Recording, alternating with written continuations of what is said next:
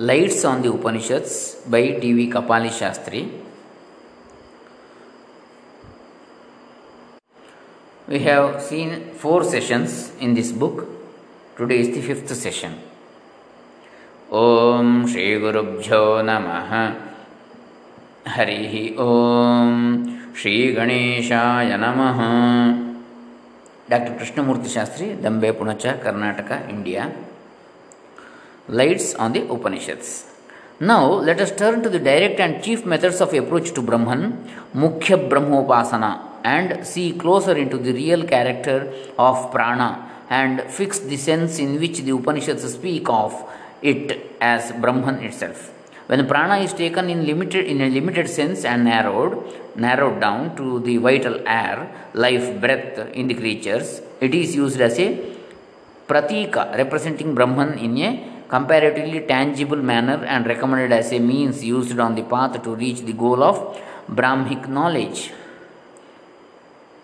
Examples of such pratikas as prana, life, manas, mind, akasha, ethereal substance, co-extensive with space, are to be found in the Chandogya and other texts for sadhana. But some of these are directly related to Brahman.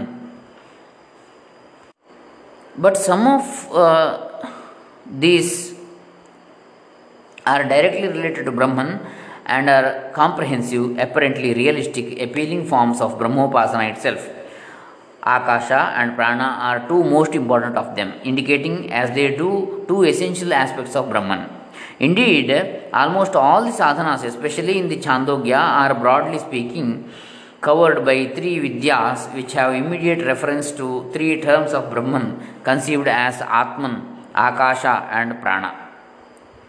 Let us put succinctly what exactly we mean by Atman. If all this Idam Sarvam is the last term of Brahman, the first term is Atman, the self, by which is meant the foremost, foremost principle of being, the self in itself, the self of all that is and has come to be, the self of all selves, the self which sees and is not the seen. This sole seer is he, the self aware Purusha, the one eternal, immortal. All the sadhanas which lay stress upon this aspect of Brahman come under what is called Purusha Vidya. Thus, Brahman, the Atman, is intelligible. But how can Akasha be termed Brahman? Akasha is well known to be the primary element wherein resides the quality of sound. How can Brahman be termed a mere element, Jada, insentient, while Brahman is intelligence itself? We can that is Prajnanam Brahma. We can get an idea of what they mean by Akasha if we carefully look into some of the relevant passages of the text. Akasha is the support, Pratishtha, it is the goal, Gati, the ultimate resort, resort of the world, hmm? All beings rise from Akasha and set in Akasha. Verily, it is Akasha that manifests name and form, and that within which they are in they are is Brahman, that the immortal, immortal, he is the Atman. Akasho vai nama, nama rupayo नामरूपयोर्निर्वहिता ते यदन्तरा तद्ब्रह्म तदमृतं स आत्मा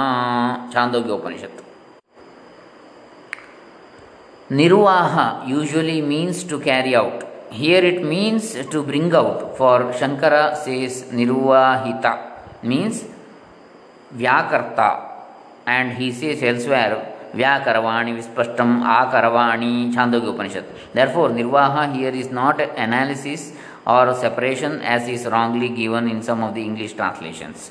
So, it is not necessary to multiply instances from other Upanishads also, where Akasha is explained as the substance out of which all existences are manifested, all worlds are built, without which nothing can exist, none can live, breathe.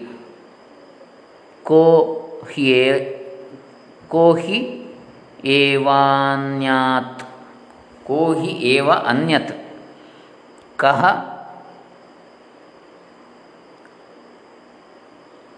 प्राण्यत। प्राण्यात।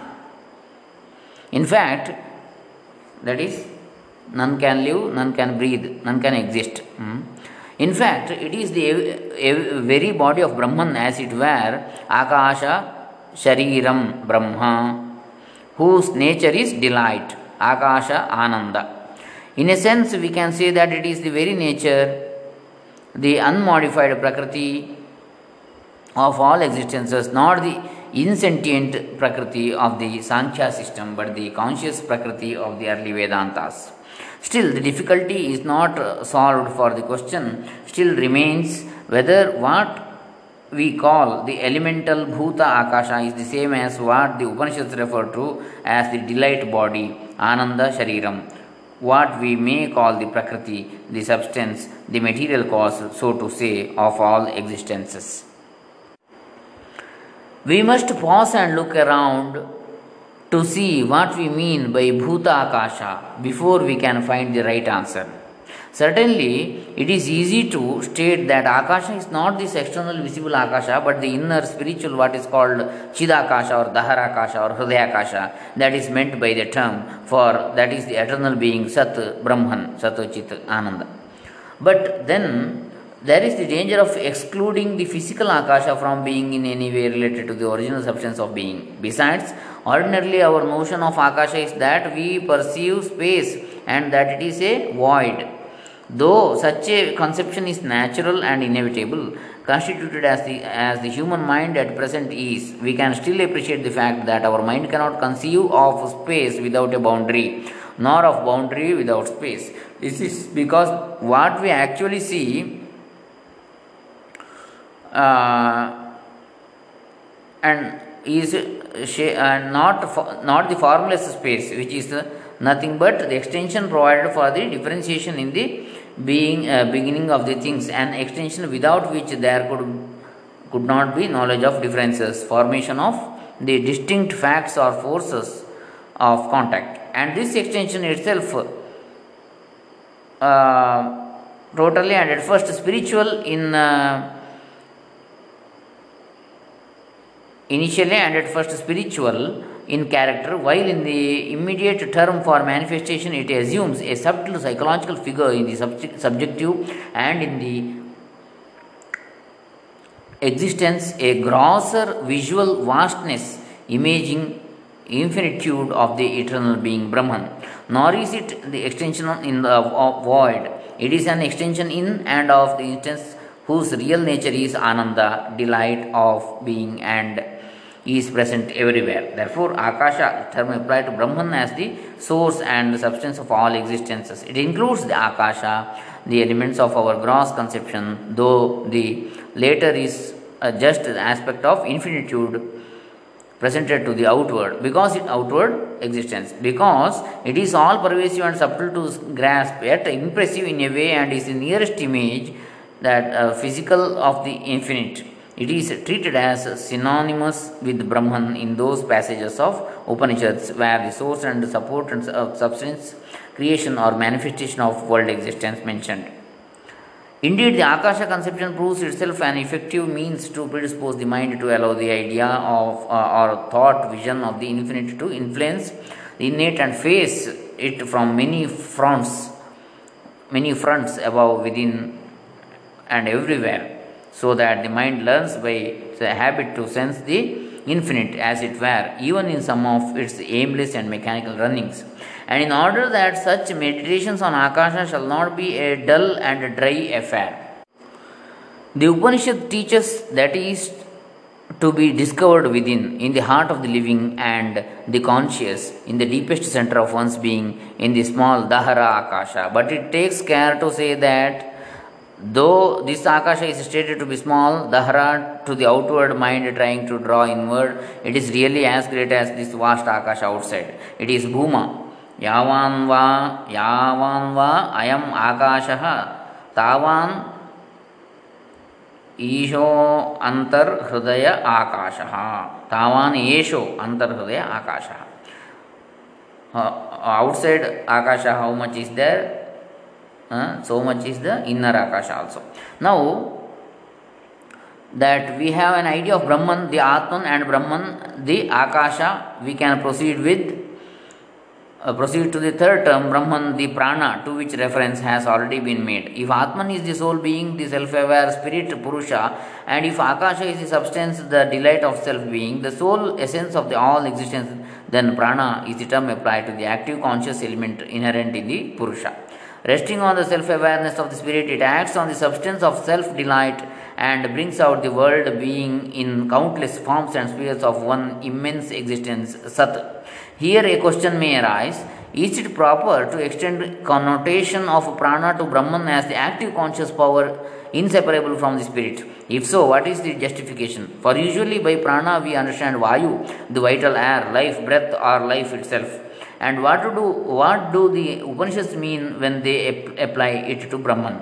Certainly, they do not use it in the sense that because all is Brahman, prana also is Brahman. The word is used in a special sense to denote an aspect of the supreme truth, a function, if we may say so, of the spirit that is the supreme and the self, an active principle by which the one existence lends itself to the all existence, the one being turns into many becomings.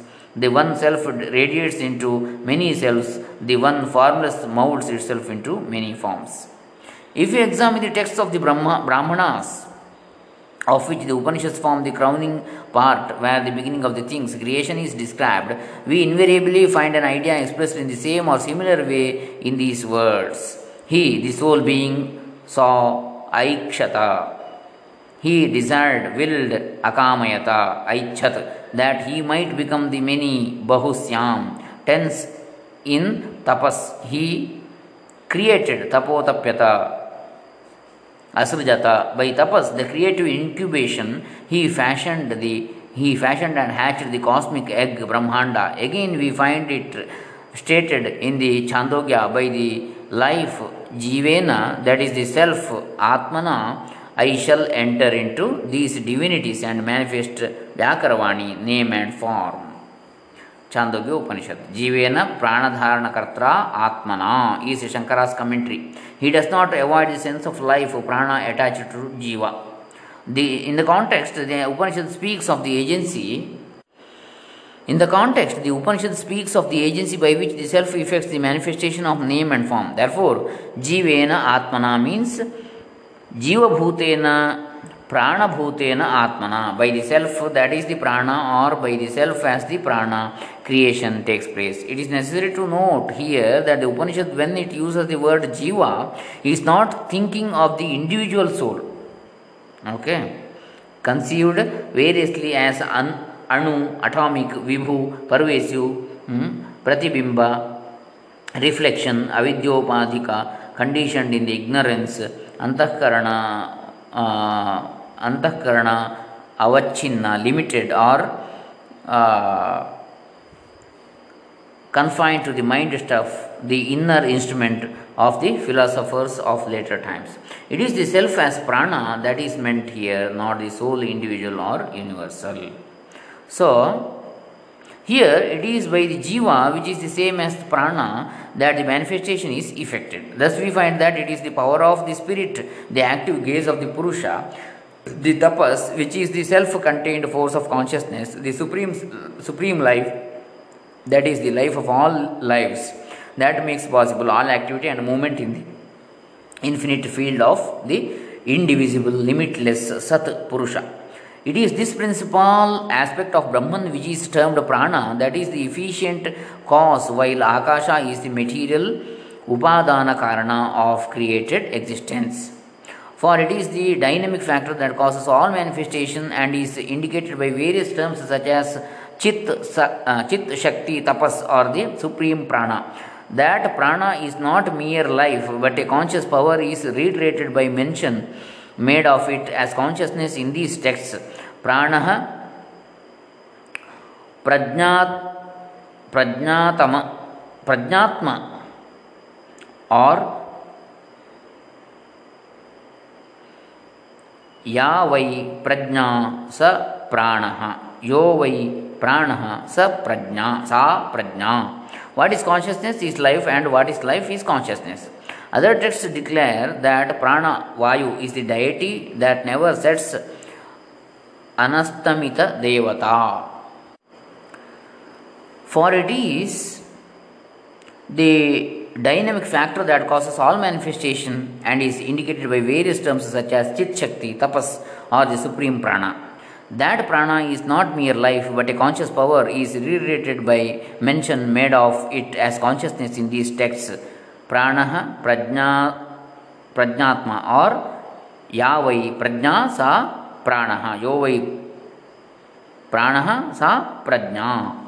consciousness is life and what is life is consciousness. Other texts declare that prana, Vayu, is the deity that never sets. Hmm? anastamita devata. That prana or the supreme life is used in the sense of tapas, of conscious force, which is creative and dynamic, will be still more clear from the famous hymn of Parameshtin in the Rigveda that one breathed without air by the power of its own being. Hmm? Anid avatam, anid avatam, anid avatam, hmm? like that. So, these are immortal Amrutam, and whatever is other than the two is mortal. That is, but the fact that they are in usage understood to be elements was recognized by the ancient teachers, and the author of the Brahma Sutras had to clear the misconception and establish that even Akasha and Prana as elements are created. Though he had earlier in the first chapter concluded that they were terms of Brahman, as already explained. We have so far dwelt dealt in the three terms of Brahman that mattered not a little to the Upasakas of the Chandogya branch of the Vedic learning. Put briefly, they are Atman, Akasha, Prana, each is absolutely the Brahman, inseparable from the other two. It is the sole supreme reality that is at, the, at once Atman, the self aware being, the Akasha Ananda, the substance that is delight of being, the Prana, which is variously termed as Chit Shakti, consciousness, that is force, tapas, creative incubation, the supreme life of all that lives and becomes. So we can say here Sat Chit Ananda means comparatively, we, uh, here it is uh, said that the self-aware being that is prajna mm? so that's atman supreme reality akasha ananda so that is the delight of being mm? prana that is the term as chit shakti so sachidananda that is the thing the basic conception of brahman then is that it is the one in the three as well as the three in the one and certainly corresponds to the later triple formula of Sat Chit Ananda. So, Sat is Atman, Chit is Prana, Ananda is Akasha, like that. This fundamental idea is sure to go some way in aiding us to appreciate the Prana Vidya with which we started. All those sadhanas taught in the Upanishads that take the life principle for the starting point in the sadhana are covered largely by what is named Prana Vidya. Even as this Upanishad starts with the Akasha in its grosser aspect as an image of the infinite, so does it uh, with prana as an image, however gross and dark and refractory of the supreme prana, the tapas in its highest form. For the original prana is the supreme, founding its forms in the lower manifestation, supporting its own fragments, reflections or radiations in the living beings here, so much so that the Upanishads speak of two kinds of prana. The Mukhya prana is the basis for basis for individual life here, hence is called the chief. All activities of the main life of what we would call the sense mind are spoken of as prana. For the Upanishad, which starts with concrete objects in nature using them as symbols for upasana, it is easier to advise the use of any of the pranas voice, seeing, hearing, all are termed pranas here by special means known to the sadhakas of the age for effecting their union with the Mukhya prana, their chief from uh, which they branch out for their different functions. It is the Mukhya prana which is the individual center here for the self uh, supreme prana uh, that has to become its true image. The culmination of the prana vidya is the correct expression, the ideal formation of the life supreme in the individual that is at once a real reflection, a substantial figure, a canalized uh, current, a focused and focusing center, and a, a vehicle in constant and conscious union with its source, the original and omnipotent prana of the creative self, the tapas of Ishvara. So, we will see the next further in the next session. Hare Rama. Thank you.